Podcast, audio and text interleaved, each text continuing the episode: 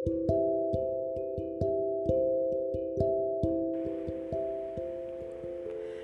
నేస్తాలు. ఈరోజు నేను మీకు లంకిని గురించి చెప్తాను. వినండి. లంకిని చాలా బలం కల రాక్షసి. అందుకనే రావణాసురుడు దాన్ని లంకకు కాపలాగా పెట్టాడు. దానికి తెలియకుండా ఒక్క చీమ కూడా లంకలోకి వెళ్ళటానికి వీల్లేదు. ఆంజనేయుడేమో సీతమ్మ వారిని వెతుకుతూ లంకకు వచ్చాడు.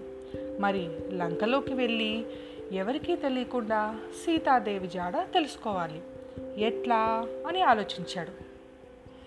అడ్డంగా లంకిని కాపలా ఉంది. మరి ఎలా?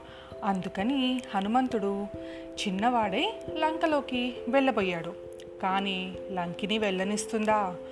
అతన్ని నిలదీసింది. ఎవరు నువ్వు? ఎక్కడికి పోతున్నావు? అని గట్టిగా అడిగింది. హనుమంతుడు ఏమీ భయపడలేదు. పైగా దానికి ఎదురు ప్రశ్న వేశాడు. నువ్వెవరు?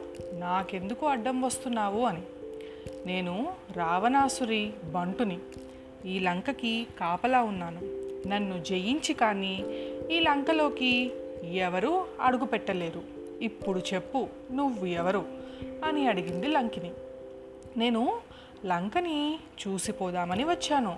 ఇక్కడ మేడలు మిద్దెలు తోటలు చూసి వెళ్ళిపోతాను అని హనుమంతుడు లోపలికి వెళ్ళబోయాడు. లంకిని ఊరుకుంటుందా? ఎక్కడికి పోతావు? నన్ను ఎదిరించి అని గుప్పెటతో హనుమంతుడి నెత్తి మీద ఒక్క మొట్టికాయ వేసింది. హనుమంతుడు అబ్బా అని అరిచి తను పెరగటం మొదలుపెట్టాడు. లంకిని కూడా హనుమంతుణ్ణి చూసి పెరగడం మొదలుపెట్టింది. కానీ హనుమంతుడు బాగా పెద్దగా పెరిగి పెరిగి లంకిని నెత్తి మీద ఒక్క గుద్దు గుద్దాడు. ఆ దెబ్బకి లంకిని అబ్బా అని అరిచి చచ్చిపోయింది. లంకినిని చంపి తర్వాతనే హనుమంతుడు లంకలోకి ప్రవేశించాడు. లంక మొత్తం వెతకగా సీతమ్మ వారిని చూశాడు. లంకను తగలబెట్టి తిరిగి వచ్చి శ్రీరాముల వారికి ఆ వార్తను అందజేశారు ఇది నేస్తాలు లంకిని కదా.